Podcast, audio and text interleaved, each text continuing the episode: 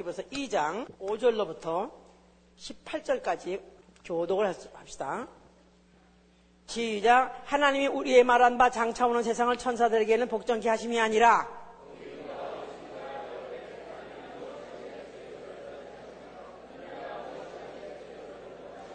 저를 잠깐 동안 천사보다 못하게 하시며 영광과 존귀로 관시우시며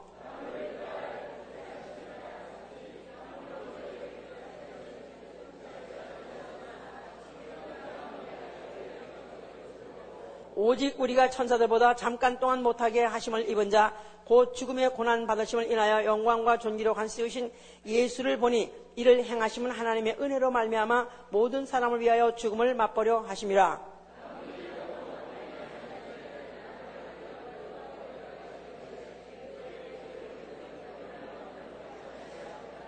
거룩하게 하시는 자와 거룩하게 함을 입은 자들이 다 하나에서 난지라 그러므로 형제라 부르시기를 부끄러워 아니하시고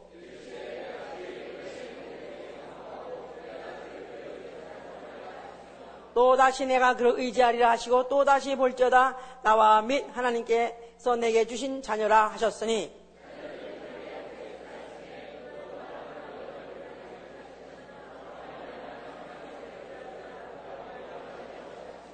또 죽기를 무서워함으로 일생에 매어 종로로 사는 모든 자들을 놓아주려 하심이니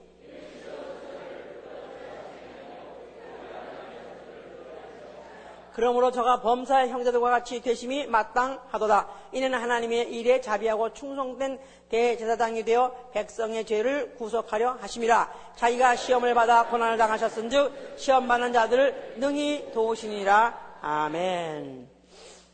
이 히브리서는 어, 성경을 안 읽은 사람은 어, 굉장히 어렵습니다.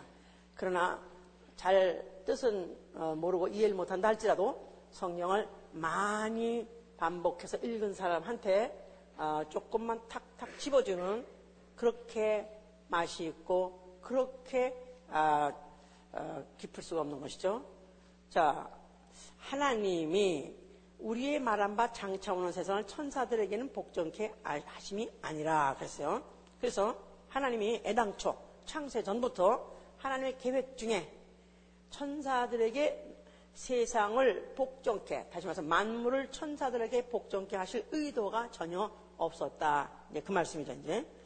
그래서 지금 장차 오는 세상을 그런다. The world to come. 그래서 성경은 분명히 장차 올 세상에 대해서 말하고 있습니다. 장차 오는 세상, 어, 앞으로 어, 우리 지금 이, 우리가 살고 있고 또 우리가 익숙해 있는 이 어, 세상 말고 이 세상이 지나간 다음에 또 다른 세상이 올 것에 대해서 성경은 말하고 있는 것입니다. 그러니까 어, 이 성경을 보면서 바로 오는 세상에 대해서 믿음이 있어야 되고 또 오는 세상에 대한 어떤 사모함이나 또 그런 어, 소망을 갖지 않는다면은 어, 성경을 보는 목적이라든가 예수를 믿는 목적에서 이미 어, 위탈되는 것이죠. 어, 다시 말해서 소망이 많이 없는 사람은 결국은 항해하다가 마치 비행기가 항해하다가 프로펠러가 고장난 것 같이 프로펠러 작동이 중단되는 것 같이 항해하다가 결국은 만약에 그런 사고가 나게 되면 곧 추락이요, 곧 멸망밖에 없는 것이기 때문에 우리 어, 신앙 생활에서는 장차 오는 세상에 대해서 어, 소망을 가지시기를 예샘으로 축원합니다. 아, 뭐 학생은 학생대로 장차 아, 오는 어, 세월에 대해서 세월에 대해 기대하기 때문에 또 어떻게 보면 더 나은 내일을 위해서 다른 일 할 것도 많고 유혹도 많지만 그러나 공부합니다. 또 어, 부모는 어, 자식을 낳아서 기르는 자체가 고통이고 어, 어 수많은 그런 어, 투자를 계속해야 되고 또 많은 세월을 기다린다 할지라도 또 장차 올 세월이 있기 때문에 그래서 또 자식을 어, 인내하면서 기, 기르죠 이제 뭐 직장도 마찬가지입니다. 현재는 별로 대우도 못 받고 또 어떤 그 상, 어, 그에 받은 그의, 그 응분의 어떤 대우를 받지 못한다 할지라도 그래도 다니다 보면은 뭐가 되겠지, 잘 된 날이 있겠지 하기 때문에 아, 직장인도 그런 소망을 갖고 다니는 것이죠. 더 그런 그럼에도 불구하고 만약에 현실을 운운한다면 현실에서 과연 예수 믿고 잘 되는 게 뭐냐? 과연 어, 현실에서 우리에게 당장 무슨 유익이 있냐 하면서 만약에 그런 말을 한다면은 어, 신앙 자체가 출발부터가 잘못된 것이죠 이제 이 어, 장차 오는 세상에 대해서 천사들에게 복종시키려 하신 것이 아니었다 그 말입니다. 그러니까 천사들에게 장차 오는 세상을 상속하거나 또 어, 그 종속시킬 계획이 애당초 천사에게는 없었다 그 말이에요. 그런데 어, 그뿐이 아니라 또 16절에 가니까 이는 실로 천사들을 붙들어 주려 하심이 아니요 오직 아브라함의 자손을 붙들어 주려 하심이 했을 때 어, 천사들을 붙들어 준다 그 말. 그 말도 천사들을 천사들은 속죄도 계획이 없고 천사들에 대한 구원도 계획이 없는 것이고 천사에 대해서는 어떤 어, 어, 떤 아주 눈 그야말로 실오락이 한, 한 오락이라도 천사에 대한 어떤 만약 실수가 있었던가 범죄했을 때는 배려를 전혀 하지 않기로 어, 작정된 것이 바로 이제 천사에 대한 하나님의 이제 계획인 것이죠 이제 자 그래서 천사라는 것은 어, 성경에서는 지금 천사 얘기를 많이 하고 있어요.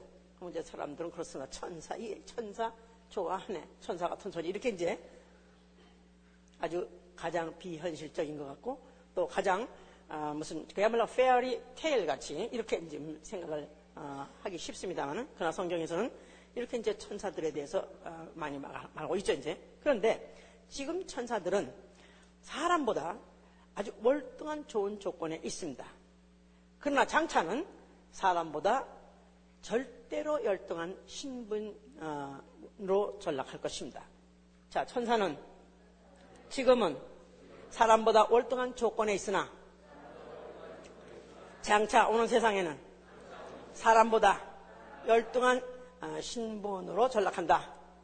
뭐 전락한다보다 열, 영원히 열등한 신분이다. 이제 그런 얘기죠. 이제 왜냐하면은 천사에게는 어, 영광과 존귀로 관시우실 어, 예정도 없고 만물을 그 발 앞에 복종케 하실 예정이 없기 때문에 다시 말해서 보좌에 앉거나 아니면 멸관을 씌울 그런 계획이 없기 때문에 그렇다 그 말이에요 이제 자 그런데 어, 사람들은 천사를 굉장히 숭배하기를 좋아하고 어, 천사를 흠모하고 어, 흠만 나머지 또 천사에다가 절하기까지도 좋아하는 사람이 많이 있습니다. 어, 그래서 어, 이 천사 숭배라는 것은 어, 과거에서도 있었지만은 현재도 천사를 숭배하는 그런 어, 사들이 많이 있습니다. 구약 시대 때 어, 믿음이 있는 사람이라고 하는 사람들 그런 사람들 중에서도 천사를 만났을 때 그들은 천사에게 절을 했습니다. 천사에게 아주 경배를 어, 했다고 말이에요. 아브라함이라는 사람이 어, 믿음의 조상인데 그가 어, 창세기 18장에 그 여호와와 또 그 두 사람이 같이 세 사람이 어, 여호와를 포함한 세 사람이 어, 그 아브라함 집에 도달을 하셨다 했다 그랬었어요. 그랬을 때 그가 맨발 벗고 뛰어나가서 그 앞에 무릎 꿇고 절을 했습니다. 그뿐이 아니라 그 발을 씻기겠다고까지 말했습니다. 자, 한번 창세기 18장 보세요. 18장. 여호와께서 마물의 상수의 숲을 근처에서 아브라함에게 나타나시니라. 오종쯤에 그가 장막문에 앉았다가 눈을 들어본즉 사람 셋이 맞은편에 서는지라. 그가 그를 늘 보자 곧 장막문에서 달려나가 영접하며 몸을 땅에 굽혀 가로되 내 주여 내가 주께 은혜를 입었사하면 원컨대 종을 떠나 지나가지 마옵소서 물을 조금 가져오게 하사 당신들의 발을 씻기, 씻고 나무에 씻어서 그랬었어요. 그러니까 이 여호와와 를 포함한 사람 셋이 나타났을 때 그가 그와 같이 절하고 그 다음에 발을 씻겠다. 그 말은 아주 종이 되겠다. 그 말입니다 이제. 가서 무릎 꿇겠다. 그 말이에요. 무릎 꿇었다 이 말이에요. 그런데 그럼 그 여호와 아, 와그 사람들이 누군가 한번 봅시다. 16절에. 그 사람들이 거기서 일어나서 소돔으로 향하고 아브라함은 그들을 전성으로 함께 나가니라. 여호와께서 가라사대. 자 그랬어요. 그러니까 그 세 사람이 왔는데 그 중에서 여호와는 그냥 남아 있더라. 그렇게 말했어요. 그러면 셋 빼기 하나는 몇? 3 마이너스 2는 몇, 몇이야? 3 마이너스 2는 뭐야? 하나죠 이제. 자 그럼 여호와 한 분은 아브라함과 같이 있었고 그 다음에 나머지 두 사람 그 사람들이 어디로 갔느냐? 19장 보세요. 1절 날이 저물 때 그 두 천사가 소돔에 이르니 마치 롯이 소돔 성문에 앉았다 그들 보고 일어나 영접하고 땅에 엎드렸다 그랬어요. 그러니까 아브라함이 어, 그 앞에 나타난 어, 여호와라는 어, 군 앞에 무릎을 꿇고 절했던 것도 누구요? 알고 보면 천사요. 롯이 또 아이고 웬일이십니까? 하면서 등급을 나가서 또 절한 이도 또 누구라고요? 그렇죠 이제. 그러니까 구약 시대 때 어, 아무리 믿음이 있다, 있다고 했던 자들이 가서 절을 하고 그 앞에 무릎을 꿇었을 때 다 대상이 누구냐면 천사였던 것이다 이 말이에요. 또 그리고 어, 모세가 우리 지난주에 들었어요. 모세가 그 어, 대면하고 또 모세가 바다 저어가지고 어, 그 내려온 그 율법도 누구의 손을 의탁하여 천사의 손을 의탁했다 했기 때문에 그러니까 구약 시대 때 하나님을 본 사람은 아무도 없고 다 결국 누구를 봤느냐 또 누구 앞에 절했냐 하면 천사를 본 것이요 천사의 소리를 들은 것이요 결국 천사의 아, 무릎을 꿇었던 것이다 그 말이에요. 자 그러니까 이 구약 시대의 모든 사람들이 하나님 어떤 신 어떤 초월신, 절대자, 궁극자 이렇게 어, 지금 말하고 있는 그런 어, 신에 대해서 어떤 개념이 있다 할지라도 하나님이라고 한다 할지라도 다 누구였냐면 다 천사였던 것이고 결국 그들 앞에 굴복하고 그들 앞에 절했던 것이다. 굴복하다는 것은 높은 사람이 합니까? 낮은 사람이 합니까? 낮은 자가 하는 거지요. 그러니까 천사가 더 높고 사람은 그 아래에 있다고 했기 때문에 당연히 그 자세를 취했던 것이다. 그 말이에요. 그러면 지금은, 지금 이 세상은, 이 시대는 뒤집어진 것이다. 이 말이야. 지금 이 시대는 어떤 시대라고요? 지금 이 시대는 우리는 성령이 이제는 우리 안에 들어오셔가지고 이제는 성령의 인도를 받고 성령의 이끌림 받고 우리가 또 성령에 충만하니까 우리가 무릎을 꿇되 누구한테 무릎을 꿇습니까? 예수 그리스도한테 무릎을 꿇는 것이죠 이제. 자 그러니까 구약 시대 때는 사실은 유대교도 한말로 말해서 천사 숭배 신앙이에요. 유대교는 천사 숭배 신앙이다. 자, 천, 자기들도 모르는 사이에 천사한테 소리를 듣고 천사 인들 받고 천사한테 하다 보니까 이것이 배버렸어요. 자, 그러니까 예수가 나타났을 때에도 제일 먼저 마귀가 뎁다 예수를 어, 시험했을 때 마태복음 사정에 보면은 마귀가 예수를 시험했을 때 그가 무슨 뭐 어, 그가 높은 산에 올라가서 내가 천하 영광을 내게 다 너에게 주겠다. 만약에 내게 절하면 만약에 내게 절하면 내가 모든 천하 영광을 내게 주겠다 그랬었습니다. 그러니까 예수에게조차도 누가 유혹을 했다고요? 마귀가 욕했는데 누구의 마귀는 천사다 이 말이요. 어떻게 나한테 절하라고 이렇게까지 말한 것이다 그 말이에요 이제. 자 그러니까 예수는 대가닥 알아봤어요. 예수는 오, 오, 예수는 바로 천사에게 어, 그가 천사는 천사는 구약 시대 때만 해도 예수 나타나기 전 때만 해도 인류가 그 앞에 절하던 그런 정, 그런 그런 어, 인류는 그런 자, 위치에 있었던 거고 신분에 있었지만 예수가 나타나서 이것을 뒤집으려 오셨기 때문에 그는 결코 경배하지 않겠다고 말씀하셨어요. 나는 오로지 누구에게만 경배하겠다고요? 하나님 아버지께만 하나님께만 나는 경배하겠다 이렇게 말씀을 하신 것이죠 이제 자 그런데도 불구하고 자꾸 이제 이 천사 숭배 신앙에 다시 말해서 마귀 숭배 신앙이죠 이제 자, 이 천사 숭배 신앙에 길들여 온 자들은 덮어놓고 어떤 신비스럽고 어떤 이상한 광경만 보면 그저 엎드려서 절하길 좋아해 이제 그래서 어, 하다못해 이제 요한이 예수의 제자 요한도 사도 요한도 그가 이제 아, 밤모섬에 있었을 때 굉장히 성령이 충만해서 이상을 보게 됐어요. 그랬을 때 이제 그 천사를 보고 그가 뒷바 절을 하려고 그랬었어요. 우리 계시록 22장 보세요. 계시록 22장 8절 9절 보시면 어, 423면 이것들을 보고 들은 자는 나 요한이니 내가 듣고 볼때이 일을 내게 보이던 천사의 발 앞에 경배하려고 엎드렸더니 저가 내게 말하기를 나는 너와 내 형제 선자들과 또 이 책의 말을 지킨 자들과 함께 된 종이니 그리하지 말고 오직 하나님께 경배하라 하더라 그랬었어요. 자, 그러니까 어, 이 유대인, 유대교 모두 그들의 관습 속에서 그들의 사상 속에서 천사 숭배 신앙에 항상 물들어 있다 보니까 하여튼 이상한 희- 환상을 보여주던가 희한한 어떤 광경을 보여주게 되면 아 신이구나. 그래가지고 그들이 덮으러 엎드리라고 했을 때 이 천사가 만류한 거죠. 오로지 경배받으실 일은 하나님 한 분밖에 없다.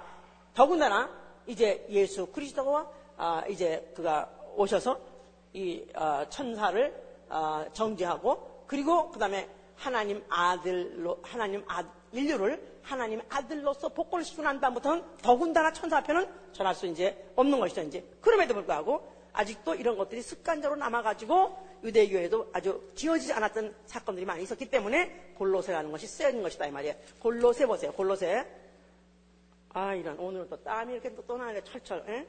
골로새 2장 16절 보세요.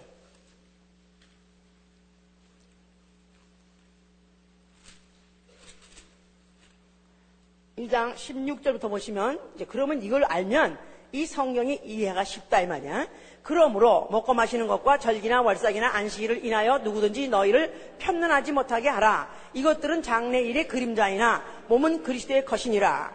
누구든지 일부러 겸손함과 천세 숭배함을 인하여 너희 상을 빼앗지 못하게 하라. 저가 그 본 것을 의하여 그 육체의 마음을 쫓아 헛되이 과장하고 머리를 붙들지 아니하는지라. 온 몸이 머리로 말미암아 마디와 힘줄로 공포함을 얻고 연합하여 하나님이 자라게 하심으로 자라니라. 그러니까 어, 먹고 마시는 것과 절기나 월삭이나 안식 이거 다 뭡니까? 율법이죠? 이것들은 모든 것들은 다 장래일의 그림자일 뿐이었었던 것이다. 그 말이죠. 그러니까 이제는 천사 숭배하는 시대가 지나갔다 이 말이에요. 천사 숭배 시대는 천사 숭배 시- 시대는 지나갔다. 자, 언제부터 천사 숭배 시대가 시작했었어요? 아담이 범죄하고 마귀 종이 된 다음부터는 인류는 그냥 본능적으로 천사 숭배를 하고 있기 때문에 그래서 유대교뿐이 아니라 그냥 모든 그 종교들은 다 지금 다 어떤 신앙이냐면 천사를 숭배하는 신앙을 한 것이다 이 말이에요. 다만 그 이름을 무슨 뭐 유대교니 뭐 불교니 마음의교니 하면서 이렇게 명칭을 달리해가지고 어, 섬지한다 할지라도 다 천사 숭배 신앙이나 어, 신앙인 것이다 그 말이죠 이제. 자 그러니까 이제 만약에 오늘까지도 또 이렇게 다 이것을 이제 이 시대에 와서도 지금도 만약에 여전히 천사 그림을 그려놓고 또 그 앞에다 복 써서 복 써서 저를 방해 한다면은 이건 천사 숭배를 시작한다면은 이것은 오히려 어, 머리를 붙들지 아니하고 일부러 겸손한 채, 일부러 겸손한 채 하는 것이다 이 말이에요. 그러니까 겸손할 때 가서 겸손해야 된다 이 말이에요. 알았습니까? 누구한테만 겸손해야 돼요? 머리. 주 예수 그리스도. 주 예수 그리스도. 주 예수 그리스도. 자, 주 예수 그리스도에 겸손해야 되는 것이고, 주 예수 말씀에만 복종을 해야 되는 것이다 이 말이에요. 이제는. 자, 만약 그렇게 한다면은 이제 어, 상이 없다 그랬었어요. 앞으로 보상을 어, 만약 그런 일을 한 번만 하더라도 모든 상은 다 날아가 버린 것이다 그 말이죠. 왜냐하면 이미 이 질서를 다 잡아놨는데도 불구하고 아직도 그 질서를 알지 못한다면 그거 같아요. 자 지난주에 그랬습니다. 자 만물 위에 뭐 너희 너희 위에 그리스도 그리스도 위에 하나님 그랬어요. 다시 해보세요. 만물 위에 너희 너희 너희가 누굽니까? 너희가 성도죠, 성도. 만물 위에 너희, 너희 위에 그리스도, 그리스도 위에 하나님 있다 이 말이에요. 그 만물 안에 천사가 들어있다 이 말이에요. 그러니까 천사는 사- 사- 오히려 사람 어, 발 밑에서 오히려 복, 사람에게 그리 성도에게 복종해야 되는데 만약에 그걸 거꾸로 수- 숭상하고 사모하고 만약에 거기다 대고 경배한다면 어, 하- 이거는 하나님의 오히려 명예에 모독을 끼치는 일이요. 오히려 어, 이것은 어, 상을 다 뺏기는 일이라 그랬었어요 이제. 자 그런데 문제는 사람은 당장은 어, 천사보다 못합니다. 왜냐하면은 어, 이런 사람은 육체라는 게 있기 때문에 이 육체가 갖고 있는 조건이라든가 아니면 환경이라든가 이런 것들 때문에 얼마나 이 한 평생 살아가기가 너무나 힘이 든지 말도 못해요. 육체가 있기 때문에 먹어야 되죠. 또 그러니까 직장을 다녀야 되죠. 또 육체가 있기 때문에 또 아, 가난을 또 두려워하죠. 나아가서는 육체가 있기 때문에 병이 또 들- 병 때문에 또 고통을 받죠. 또 육체가 있는 것 때문에 사회적인 여러 가지 제약을 받는 것이 너무너무 많기 때문에 사실 이놈의 육신 하나만 없어도 얼마나 얼마나 내가 신앙생활 잘할까 내가 만약 이 몸이 천사라면 내가 얼마나 천, 내가 얼마나 하나님을 잘 섬길 거 아멘입니까? 내가 만약에 저 육신만 없다면 그야말로 내가 새벽 기도를 매일 할 텐데 뭐 다섯 시간만 열 시간도 할 텐데 이 몸이 이놈의 왼수라 이 무릎이 너무 아프고 허리가 나빠서 이게 그냥 하지 못한다요. 또 하기만 하려고 또 맘먹고 가슴은 모래 또 그렇게 졸렸다 이거 육신 때문에. 예? 자, 그러니까 뭐 기도를 장시하는 게 중요한 게 아니라 했다는 사실이 중요하니까 그냥 점만 찍고 예수요 하다가 점만 찍고 그냥 가버리고 이게 다 이 육신 때문에 이런 거, 이런다 이 말이에요. 너무 너무 이놈이 육신이 원수 같다 이 말이에요. 자, 그에 비해서 천사는 육신이 없어요. 그러니까 얼마나 자연스럽고 얼마나 아, 참 편안할까 참 부럽죠 이제. 자, 그런데 하나님 아들 예수 그리스도가 이 세상에 오실 때 천사같이 오시지 아니하고 그가 사람같이 오셨다는 이 사실이 얼마나 중요한지 모릅니다.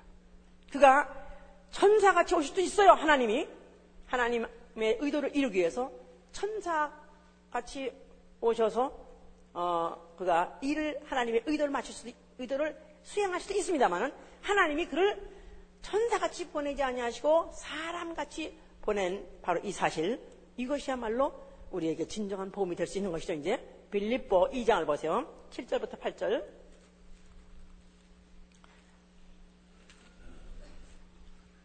빌립보 2장 7절부터 8절.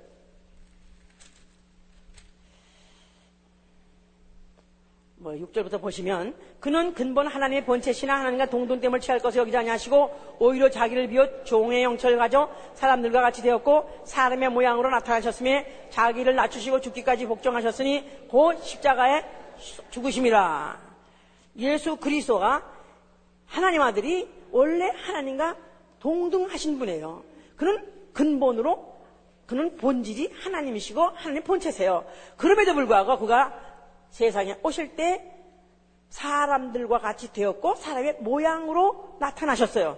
자, 그것은 뭐 하려고 사람으로 오셨고 뭐 하려고 사람의 모양을 같이 오셨냐 하면 죽으려고 오신 거다 이 말이야. 죽기까지 하시되 십자가 죽으려고 아주 죽되 더럽게 추하게 아주 처참하게 죽으려고 그가 오신 것이다. 자, 그러면 이것을 히브리서는 뭐라고 말하냐면 히브리서 2장 9절 보세요. 2장 9절.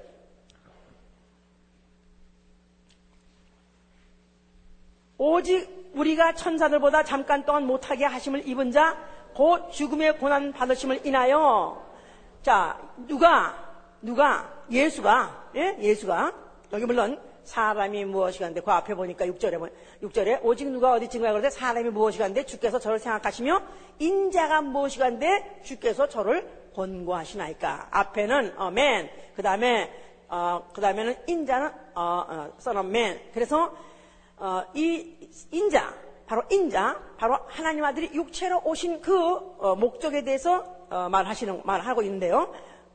그는 천사, 천사들보다 잠깐 동안 못하게 하심을 입은 자라고 말했어요. 자, 천사보다 잠깐 동안 못하게 한 이유가 뭡니까?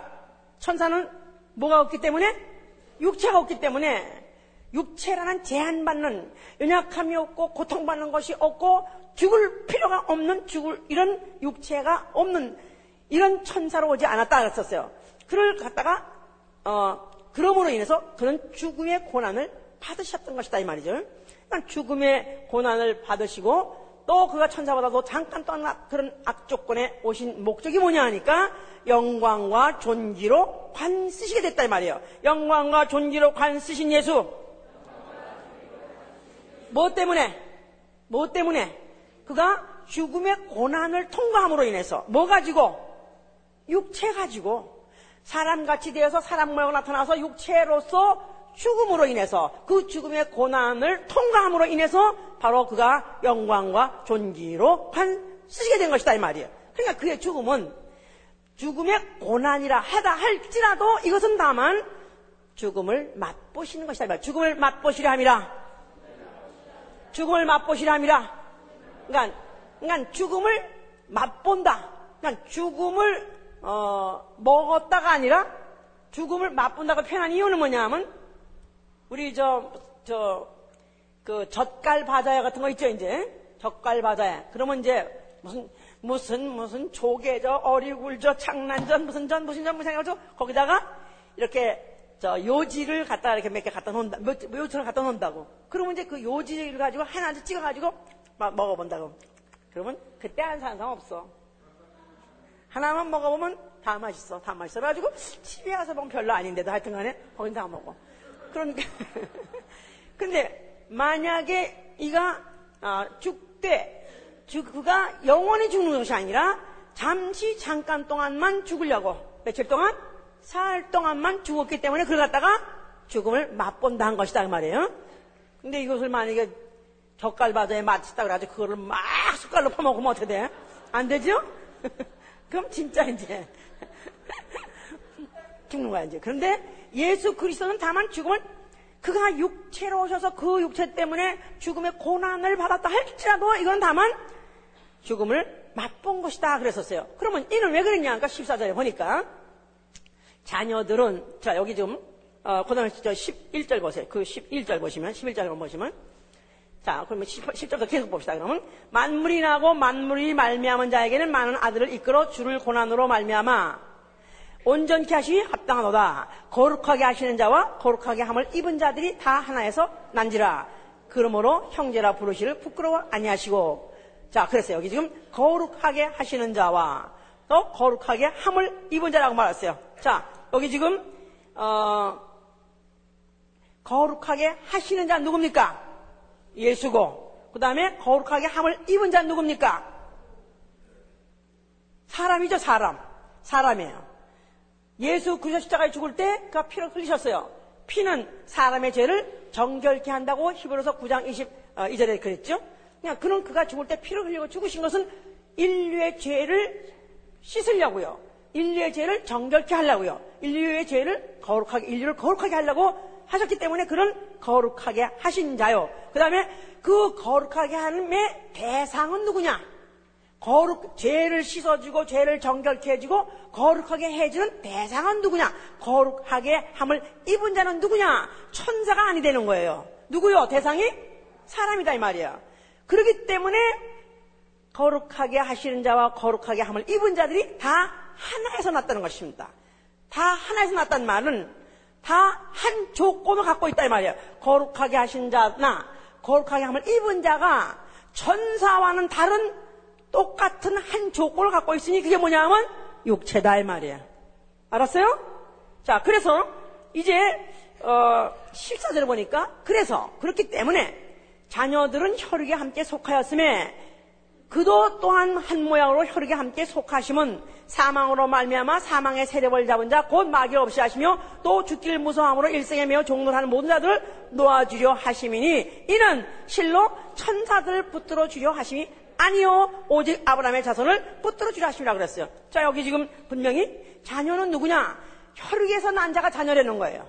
사람들 말이죠 이제. 자, 그런데 사람들로 인해서 자녀가 되는 것이, 사람들로 난 자들이 하나님의 자녀가 되는 것이죠, 이제. 자, 그런데 그와 사람과 예수도 그도 또한 한 모양으로 혈육에 함께 속하셔서 혈육도 아니시면서 그는 사람같이 사람의 역사 속에 사람 몸을 통해서 사람으로 나타나셨어요. 자, 그런 혈육입니까? 아니면 본질이 뭡니까? 본질이 뭐죠? 본질이 뭐죠? 말씀이죠. 말씀이 육신으로 해보세요. 말씀이 육신으로, 하나님이 육신으로, 영이 육신으로. 그건 혈육이 아니라 이 말이에요. 그런데도 혈육과 같이 혈육의 속에 스며들어 가지고 그가 혈육으로 오신 것은 육신이 혈육으로 태어난 사람.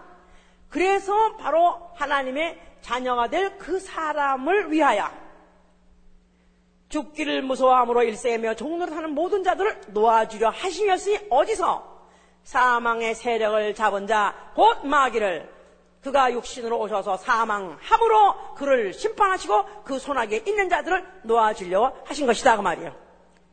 아멘입니까? 알아들었습니까 다? 자, 다 뭐 때문에? 다 뭐 때문에? 육신 때문에 그렇게 된 것이다 이 말이에요. 알았습니까? 자, 그러니까 어, 그래서 그러므로 인해서 형제라고 어, 부르시기를 부끄러워하지 않는다는 거예요. 그래서 하나, 하나님 아들이 어, 하나님 아들이 예수를 믿고 하나님의 자녀된 자들에게 그가 형제라고 부르, 부르시기를 부름을 당하는 것조차를 부끄러워하지 않는다는 것입니다. 아하, 그러니까 예수는 형님이구나. 그래서 옛날에 김대중 대통령이었던가 하여튼 뭐 카드를 신자랍시고 하는 말이 예수 형님 그랬다고요, 이제. 자, 그래서 brothers 그래가지고 형제란 말이 그가 하고 나하고 지금 같은 급세 조금 먼저 나고 내가 조금 늦게 갔기 때문에 형제다. 이런 혈육관계 형제라고 생각하면 오산이고 거룩하게 하시는 자와 거룩하게 함을 입은 자. 자, 그가 한 목적, 한 조건으로 태어난 것이다. 그 말이야. 그렇기 때문에 한 아버지 밑에서 한 의도 밑에, 의도로 한 의도를 가지고 한 조건을 가지고 태어났기 때문에 같은, 같은, 어, 말씀을 받아가지고 예수는 말씀 육신에 오신 것이고 그 다음에 인류는 그 말씀에 씨를 받아서 하나님의 자녀가 되는 것이니까 결국은 한 근본에서 나왔다는 뜻에서 어, 형제를 하는 것이지만 그러나 형제라고 해서 어, 그하고 나하고 영원한 형제 사이냐 그게 아니라 그가 마다들을 이끌어서 세상에 들어오실 때 이렇게 히브리서 1장을 보시면 그렇게 돼 있죠? 한번 보세요. 히브리서 1장 6절에 보면은 또 또 마다들을 이끌어 세상에 다시 들어오게 하실 때에 하나님 모든 천사가 저에게 경비할지어다 그랬었어요. 그러니까 마다들을 이끌어 그럼 누굴 말하는 거예요? 예수가 다시 세상에 오실 때 그 말이죠 이제. 자 그런데 여기 지금 예수가 대, 예수를 갖다 마다들이라고 한 이유는 이 어, 기, 어, 근본 목적도 시작도 하나님 뜻 아래서 같이 시작을 했지만 그러나 마다들이라는 표현은 그가 이 우주에서 제일 먼저 육체를 가진 육체를 가진 이로서 제일 먼저 부활한 부활의 첫 열매이기 때문에 그를 마다들이 하는 것이다 이 말이에요. 알았습니까? 그렇다면은 그 마다들을 이끌어 세상에 다시 들어오게 하실 때, 그 다음에 마다들 말했다는 말 자체는 벌써 이미 다른 아들들이 있다는 뜻이겠죠? 예? 그게 누굴 말할 건가요? 거룩하게 함을 입은 자다 이 말이야. 알았죠? 예? 그냥 마다들이라는 말 자체가 육신으로 죽었다가 육신으로 부활을 했을 때 첫 번째 부활을 말했다면은 인류에게 하나님이 천사와 같이 어 천사와 같이 천사와 같이 달리 천사와 달리 인류에게는 육체가 있게 한 것은 예수 그리스도가 죽었다가 부활한 것 같이 인류에게만은 예수 그리스도와 같이 부활할 예정을 갖고 있기 때문에 예수를 마다들이라 한 것이다 그 말이야. 그뿐이 아니라 마다들이 했던 것은 바로 예수 그리스도가 죽음의 고난을 통해서 결국은 존귀와 영광의 관을 쓰신 것 같이 또한 그로 그로 인해서 자녀된 자들도 존귀와 영광의 관이 기다리고 있는 그런 그런 어 그런 신분이라는 걸 말하는 것이다 그 말이에요. 알았으면 아멘을 해야지. 무슨 말인지. 예? 빡빡, 빡빡하고 안 들어가나? 머리에 이제는 이게 다 육신 턱이, 이게 육신이 문제야다, 이게. 이게 낮에 가스가 많이 들어가 있어서 그래, 지금 낮에. 응? 세상 가스가 너무 많이 들어가 있기 때문에 이게 지금 안 빠져나가니까 이게 또 하나님 말씀이 안 들어가네. 들어가는 구멍은 원래 달라요. 그런데도. 자, 그래서 이제 우리가 여기서 지금 자, 그러니까 그 아까 한 형제다, 하나에서 났다 할 때 벌써 여기에 죽음이라는 공통점이 있고 거기에는 부활이라는 공통점이 있고 종기와 영광이라는 멸리관의 공통점이 있다 그 말이에요. 그러니까 천사에게는 전혀 기대할 수 없는 천사에게는 전혀 약속이 없는 사람에게만큼은 이런 정말 독특한 이런 어, 조건을 육체라는 한 조건 때문에 주신 것이다 그 말이야. 알았어요? 자, 그러니까 히브리 1장은 다시 한번 이제 우리 어, 리뷰해 본다면 히브리서는 히브리 1장은 예수 그리스도가 천사보다 뛰어나다는 것을 말하고 있는 것이에요. 알았습니까? 자, 히브리서 1장을 종합하면 뭐라고요? 예수는 천사보다 뛰어나다. 이것을 말하고 있는 거야. 자, 그럼 히브리서 2장은 뭐를 말하고 있는 거냐 하면은 사람이 천사보다 뛰어나다는 것을 말하고 있는 것이다 이 말이야. 비록 육체가 있어서 고난이 있고 고통이 있고 걱정이 있고 또 저, 아, 저 고, 고통도 고난도 있고 또 두려움도 있고 육체라는 이 악조건이 있기는 있지만 그러나 천사보다는 뛰어난 신분, 뛰어난 약속이 있는 것이다 그 말이에요. 할렐루야. 자, 그러니까 여기 지금 그러면 언제 그렇게 되느냐? 언제 그러면 어, 예수 그리스도와 같이 인, 어, 그와 같이 존귀와 영광의 관을 쓸 날, 소위 말해서 팔자가 뒤집어질 날 언제냐 도대체? 자, 팔자가 뒤집을 날이 팔자 뒤집어질 날이 오긴 온다. 장차 오는 세상에 온다 않았어요? 장차 오는 세상을 기다리는 것이 왜냐하면은 지금 비록 내가 이, 이놈의 이놈의 이 왼수 같은 육체 때문에 복종도 하려도 복종이 안 되고 또 할래도 너무나도 방해하는 악한 조건들이 많이 있지만 그러나 장차 오는 세상에는 뒤집어진다. 아멘? 자, 그러니까 이분은 2장 다시 보자 이거야. 6장, 2장 6절 보시면 다시 어, 6절 보시니까 오직 누가 어딘가 하되 사람이 무엇이었는데 주께서 저를 생각하시며 인자가 무엇이었는데 주께서 저를 곤 것이나이까? 무엇 때문에 사람 무엇 때문에 사람은 이렇게 생각해주고 무엇 때문에 어, 인자는 이렇게 어, 가, 감안해 주시느냐? 잠깐 동안은 천사보다 못하게 하시며 영광과 존귀로 관씌우시며 마음을 보게 복종케 하셨느니라 하였는데 만물로 저에게 복종케 하셨은즉 복종치 않은 것이 하나도 없으나 지금 우리가 만물이 아직 저에게 복종한 것을 보지 못하고 오직 우리가 천사들보다 잠깐 동안 못하게 하심을 입은 자 곧 죽음의 고난 받으심을 인하여 영광과 존귀로 관쓰신 예수를 보니 이를 행하시면 하나님의 은혜로 말미암아 모든 사람을 위하여 죽을 맛보라. 지금 그가 십자가에서 죽으시면서 뭐라고 말씀하셨어요? 예수가 십자가 죽으실 때 뭐를 복종시켰다고요? 자기를 복, 아버지께 자기를 복종시키는 자 앞에 복종함으로 만물을 복종시킨 것이다 이 말이에요. 천사도 복종시킨 것이다 이 말이에요. 자, 그랬는데, 그랬는데, 만물이 아직 저에게 복종한 것을 다 우리는 아직 보지는 못하고, 우리가 천사보다 잠깐 동안 못하게 하심을 입은 자, 곧 죽음의 고난 받으심 인하여 영광과 존기로 간수이신 예수를 반다. 그랬었어요. 자, 그러니까 예수가 십자가 죽는 순간에 만물을 복종시켰어요? 안 시켰어요? 시켰어요? 분명히 시켰다고 하지 않습니까? 고린도서 15장 보세요. 고린도서 15장. 고린도서 15장 24절 때는 예수 재림 때를 말하고 있는 거예요.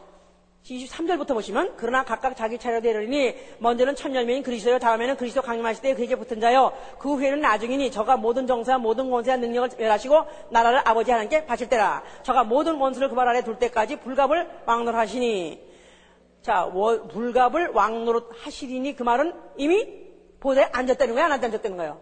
앉으셨어요? 보좌에 앉으셨어요? 그가 부활하셔가지고 보좌에 앉으셨어요. 그런데 맨 나중에 멸망받을 원수는 사망이니라. 만물을 저희 발 아래 두셨다 하셨은즉 만물을 아래 둔다 말씀하실 때 만물을 저희 아래 두신 이가 그 중에 들지 아니한 것이 분명하도다. 만물을 저에게 복종하게 하신 때에는 아들 자신도 그때 만물을 자기에게 복종케 하신 자에게 이에게 복종케 되리니 이는 하나님 만유의 주로서 만유 안에 계시하입니다. 자 쉽게 말해서 예수 그리스도가 죽으실 때 만물을 복종시켰어요. 그랬는데 아직까지 그가 만물을 다 복종했는데 우리는 보지 못하고 있다 이 말이야.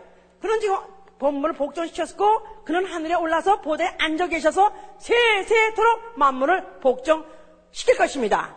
자 그런데 그가 이제 다, 시 다시 오실 때, 자 그는 만약 만약에 그가 지금 어, 왕으로서 지금 보대에 앉으셨지만 그러나 그가 진짜 왕이 되었는지 또 만물이 진짜 그 앞에 복종하는지 우리는 다만 믿음으로 알고 있을 뿐이지 보지는 못하고 있다 이 말이야. 그러나 그가 다시 오실 때는 만물을 복종케 이가 이제 마지막으로 또 복종시킬 일이 있다 이 말이야. 그게 뭐죠? 그게 뭐예요? 그로 인해서 거룩하게 함을 입은 자를 마지막 날에 또 복종시키실 일 있다 이 말이에요. 그게 빌립보 3장에 있다 이 말이에요 또. 빌립보 3장 보세요. 21절. 그가 만물을 자기에게 복종케 하실 수 있는 자의 역사로 우리 낮은 몸을 자기 영광의 몸의 형체와 같이 변케 하신다 이 말이에요. 주 예수 그리스도 강림하신다고 믿으면 아멘 하세요. 예수가 다시 오실 때를 뭐라고 표현하면 만물을 다시 복종케 하시는 그가 만물을 복종케 하시는 일을 할 때 남아있는 한 가지가 있는데 다 복종시켰는데 아직 덜 복종신 것이 있는 그것을 복종시로 온다는 거예요. 뭡니까? 사람들이 아직도 몸이 몸이 아직도 육체의 이 육체로 태어나가지고 이 세상에서 살고 있으면서 영혼만 영혼만 예수의 피로 거룩해지고 하나님 자녀가 됐지 아직까지 육체는 아직 복종하지 못했다 이 말이야. 예수가 다시 오셨을 때 그가 일어나라 하셨을 때 바로 그 성도가 그 육체를 갖다가 해가지고 일어날 때 그때야말로 만물 복종케 하시는 그 복종이 우리의 낮은 몸을 자기의 영광과 존귀의 형체로 복종케 하신다는 것입니다. 알았습니까? 할렐루야! 자, 그러니까 그때는 모든 천사가 저에게 경배하고 또 그뿐이 아니라 거룩하게 함을 입은 자나 거룩하게 하심을 입은 자가 다 하나에서 나왔는데 뭐 때문에? 육체 때문에. 자, 그 육체를 어떻게 사용했느냐? 예수 그리스도가 그 어, 아버지 만물을 복지게 하신 자에게 복종하는 것 같이 또 이제 예수의 피로서 거듭나고 어, 그 영혼이 거듭나고 하나님 자녀 된 자가 자기의 육체를 또 복종시키는데 성공한 자가 마지막 날에 마지막 날에 이제 존귀와 영광의 관을 쓴다. 근데 이 표현을 계시록 22장은 또 20장은 어떻게 했냐면 계시록 2장 4절 보세요. 또 내가 보자들을 보니 거기 앉은 자들이 있어 심판하는 권세를 받았더라. 또 내가 보니 예수의 증거와 하나님의 말씀이네요. 목뱀을 받은 자들의 영혼들과 또 짐승과 그의 운세에게 경배하지도 아니하고 또 이마와 손에 그의 표를 받지도 아니한 자들이 살아서 그리스도로 더불어 천년 동안 왕노하니 그나마의 죽은 자들은 그 천년 차이까지 살지 못하더라. 이는 첫째 부활이라 이 첫째 부활에 참여한 자들은 복이 있고 거룩하다. 할렐루야! 그러니까 첫째 부활에는 누가 들어가냐니까 하나님 말씀과 예수의 증거 때문에 그 목숨이, 그 몸이, 그 몸이 육체가, 육신이 목뱀을 받을 정도로 복종한 자, 그런 자가 첫째 부활에 참여하기 때문에 그런 자들은 그리스도의 제사장이 되어 천년 동안 그리스도 더불어 뭐 한다고요? 왕노릇 존귀와 영광의 관을 쓰고 보호자에 앉아서 왕노릇 한다는 것입니다. 자, 그러니까 정리하면 지금 천사는 지금 당장은 사람보다는 훨씬 좋은 조건에 있습니다. 왜? 뭐 때문에? 육체가 없기 때문에. 돈 벌어 먹을 필요 없죠. 피곤할 필요도 없죠. 병들 필요도 없죠. 또 무슨 어, 수고할 필요도 없죠. 또 고난도 환란도 핍박도 당할 필요 없죠. 이놈의 육체 때문에 당하는 게 너무너무너무 많은 것이다 이 말이야. 자 그런데 그러나 천사는 육체가 없기 때문에 회개도 안 되고 구원도 없는 것이고 보상도 없는 것이다 이 말이야. 그러나 사람은 이 육체 때문에 피곤하고 또 어, 고단받고 고통받고 어, 나중엔 그야말로 죽음을 당하기까지 하는 고문받기까지 하는 그런 고통을 받는다 할지라도 사람은 바로 이 육체를 그와 같이 사용 그런 그런데 만약에 이그 고난을 어, 받고 또 복종하는 것을 끝까지 감당하기만 한다면 그 바로 육체의 감각들이 육체의 조건들이 다 모양은 멸류관이었던 것이다 이 말이에요. 알았어요? 아멘?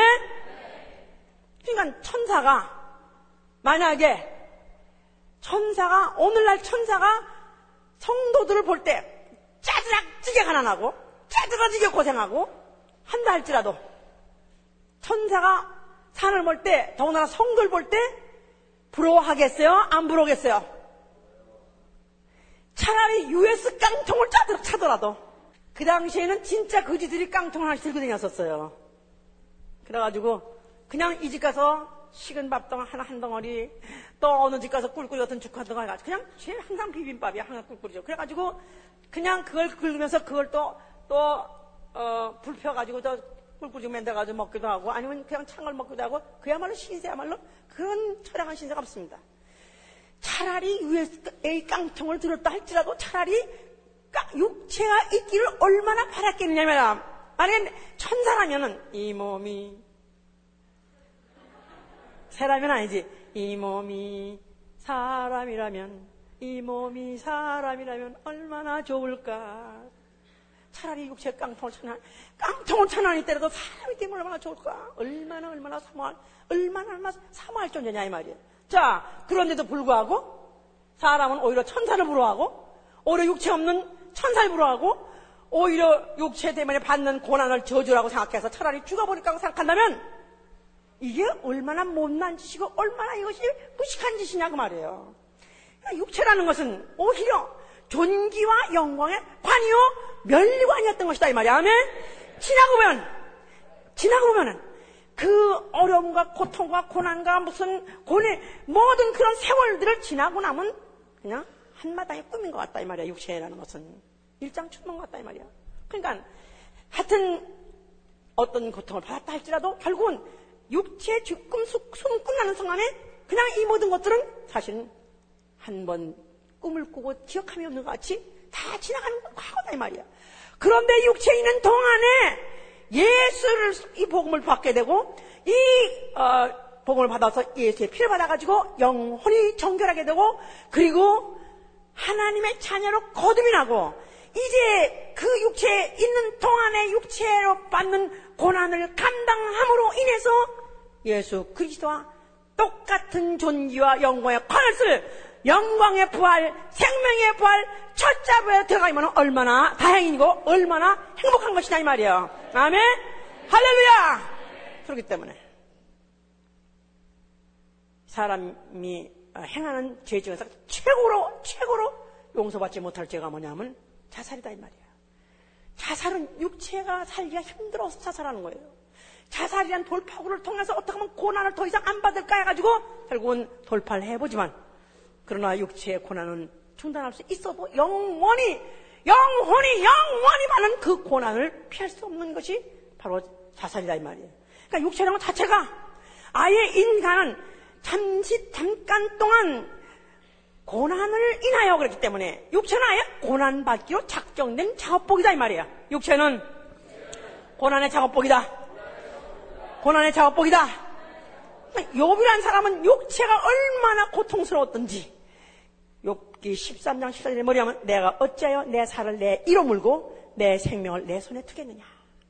내가 내 살을 내 이로 물고 내 생명을 내 손에 투겠느냐.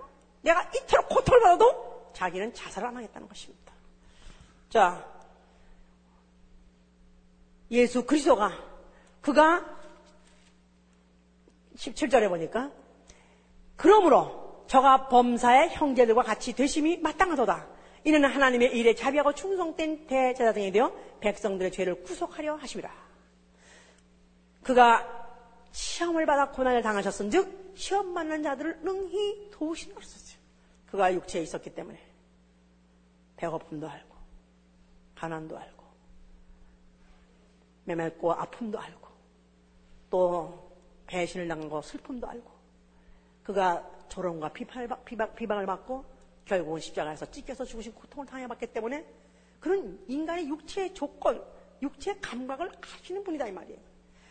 그가 높고 높은 무슨 보좌에만 앉아 있고 그가 무슨 어 그가 그냥 초월하는 신적 존재로만 있으신 분이 아니고 아니면 천사같이 육체 없이 어느 정도의 자유를 제한받는 제한이 없던 그런 어떤 자유를 누리고 한 분이 아니라 그런 똑같이 육체로 오셔가지고 똑같이 고난을 그가 받은 그런 경험을, 체험이 있기 때문에 그래서 고난당하는 자들을 그것을 얼마든지 그가 긍휼히 여길 수 있고 그 고난을 갖다가 받은 자들을 얼마든지 도울 수도 있는 분이시다. 이런 사실이 얼마나 우리에게 은혜가 되고 얼마나 다행이냐 이 말이에요.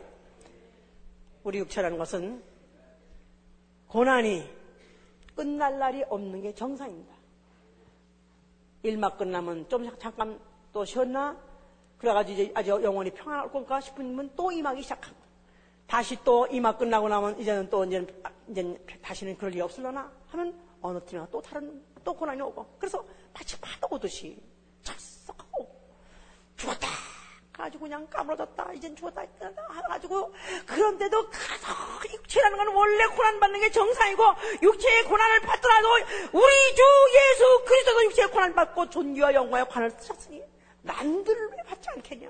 나도 받아야 나도 그와 같이 첫째 보라 들어갈 수 있고 나도 감당해야 나도 보좌에 앉을 수 있다는 그런 믿음 가지고 감당하려고 하다 보면 또 이기고 그래서 얼마 동안 참잠하고 가지만 또 다시 또 오면 그때는 한, 한 번 이기고 두번 이긴 경력 가지고 그 믿음 가지고 능히 이길 수 있습니다. 그러니까 내가 고난을 받는 것을 오히려 내가 두려워하거나 고난 받는 것을 피하려 하지 말고 고난이 올 때 그냥 받아 버려야 되는 것이다 이 말이에요.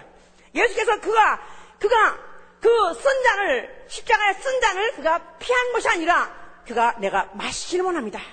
마시겠습니다 하고 마셔버리니까 드디어 삶 안에 그걸 갖다 불러 그걸 갖다 일으키신 같이 육체라는 이 고난, 육체라는 고역이라는 이런 모든 이런 조건이라는 것은 결국은 만약에 당하기만 하고 당하기로 작정하고 이것이 바로 존귀와 영광의 멸류관을 쓸 수 있는 기회요. 빌미라고 막 생각한다면 오히려 기뻐하고 즐거워할 수 있는 것이다 이 말이에요. 아멘. 그래서 우리 고린도후서 4장에 무슨 말했냐면 지금 이 우리가 이 보배를 질그릇에 가졌다 그랬었어요. 이 질그릇에 예수 그리스도의 이 피를 질그릇에 내 질그릇같이 연약한 육체 안에 가져 있고 또 하나님의 자녀라는 이 자녀의 명분을 이 거친 육체 속에 가지고 있습니다. 그런데 그러면서도 우리 육체 육체라는 것은 이 사방의 우겨쌈을 통해서 계속해서 답답함을 당하고 낙심함을 당한다 이 말이에요. 파울이 그랬어요. 우리가 사방을 오겨서을 당하도 쌓이지 아니하며 답답한 일을 당하여도 낙심하지 아니하며 핍박을 받아도 버림받지 아니하며 거꾸로 뜸을 당하여도 망하지 아니하고 우리가 항상 예수 죽인 것을 몸에 짊어지면 예수의 생명도 우리 몸에 나타나려 함이니라. 우리 산자가 항상 예수를 위하여 죽음에 넘기오면 예수의 생명이 또한 우리 죽을 육체에 나타나게 하려 하십니다. 그런즉 사망 우리 안에서 역사하고 생명은 너희 안에서 하느니라. 또 16절에 보니까 그러므로 우리가 낙심하지 아니하노니 겉사람은 후패하나 우리의 속은 날로 새롭도다. 할렐루야! 우리의 잠시 만나는 환란에 경한 것이 지극히 크고 영원한 영광에 중한 것을 우리에게 이루게 함이니 우리의 돌아보는 것은 보이는 것이 아니요 보이지 않는 것이니 보이는 것은 잠깐이요 보이지 않는 것은 영원입니다. 장차 오는 세상은 영원한 세상이요 장차 오는 세상은 영광의 세계 바로 우리에게 앞에 펼쳐져 있는 바로 그 세계가 우리 기다리고 있는 것입니다. 그렇다면 우리의 소망이 뭔가? 이 육체라는 사실은 너무나 육체 고난 말하면 고난이 뭐지? 하면서 고난 받은 사람 어디 있나? 이렇게 찾아본 사람인데 이 성경이 성경하고 맞지 않는 사람이에요. 육체 때문에 고난이 끊임없이 오는 이런 것이 날마다 상상이 아니라 이것이 실질상으로 육체의 고난을 갖다가 각양으로 각종의 고난을 갖다가 계속 끊임없이 받고 있는 자들에게 이 말씀하는 것이죠. 그래야 쏙쏙 들어가고 그것이 그렇게 그렇게 복음이고 그렇게 기쁠 수가 없죠. 그래서 5장 1절에는 만일 땅에 있는 우리의 장막집이 무너지면 하나님께서 지으신 집 곧 손으로 지은 것이 아니요 하늘에 있는 영원한 집이 우리에게 있는 줄 아나니 과연 우리가 여기 있어 탄식하며 하늘로부터 오는 우리 처소로 덧입기를 간절히 삼아오니 이렇게 입은 벗은 자들로 발견되려 함이 아니라 아니려 함이라 이 장막에 있는 우리가 짐진 것 같이 탄식하는 것은 벗고자 함이 아니요 오직 덧입고자 함이 죽을 것이 생명에게 삼킨, 삼킨 바 되려 함이라고 그랬었어요. 이 땅에 있는 장막, 이 육체는 언젠가는 벗어버릴 것입니다. 그러나 우리가 이 육체 벗는 순간에 이제는 하늘에서부터 내려오는 장막 새 몸을 입을 것입니다. 바로 이 샘을 입을 때까지 새, 새 몸이 우리가 주어질 때까지 이 육체라는 것을 태어난 어, 그 자체부터도 바로 존귀와 영광이 약속되어 있는 바로 존, 존재요. 더군다나 예수 그리스도의 피로 거듭, 내 영혼이 거듭난 후에는 더군다나 내 육체는 존귀와 영광의 관을 쓸 수 있는 약속이 있기 때문에 우리는 참고 기다리는 것이고 믿음으로 감당하는 것입니다. 그래서 어쩌든지 나는 내가 내 천사같이 아무 고통도 없고 아무 그런 어, 고난이 없는 그런 것을 부러워할 것이 아니라 오히려 고난이 있고 고통이 있고 만약에 어, 고통이 있고 고난이 있고 오히려 고뇌가 있다면 차라리 이것이 정상이기 때문에 아 내가 바로 내가 바로 나는 현재 내가 제 자리에 제 위치에 있는 것인데 바로 이것 때문에 주께서 나를 긍휼히 여시고 주께서 나를 돌보시고 주께서 나를 붙들어서 일으키실 것이기 때문에 기필코 이기려 하시길 예수으로 축원합니다. 할렐루야. 네, 앉으세요. 오늘도 피곤한 육체를 끌고 왔습니다.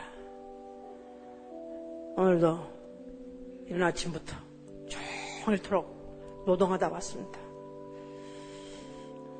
하나님 믿고 노동하지 않고 살면 얼마나 좋겠습니까? 만왕의 왕 예수를 믿고 떵떵거리면서 고통인지 고난인지 모르고 살면 얼마나 좋겠습니까? 그런데 여전히 육체 안에 있어. 여전히 피곤한 나날을 기약 없이 언젠가 해결할 약속 없이 반복하고 있습니다. 하나님이 우리를 망각한 것이 아니라 이건 우리에게 영광과 존귀로 관쓰실 기회를 주신 것입니다. 이제는 아무리 힘들어도 낙심하지 않겠습니다. 이제는 아무리 고통스러워도 절망하지 않겠습니다. 나는 앞으로 장차올 세상을 기다리고 있는 사람이기 때문에 장차올 세상을 복종케 할 수 있는 믿음을 주시옵소서. 이 시간에 두 손을 드세요. 우리 앞서가신 주 예수, 우리의 머리 대신 주 예수가 고난을 당하셨은즉 나도 고난당하는 건 마땅한 것이고 당연한 것입니다. 주 예수여 나는 주를 따라갈 것이오니 나를 붙잡아 주시옵소서 기도합니다 주 예수여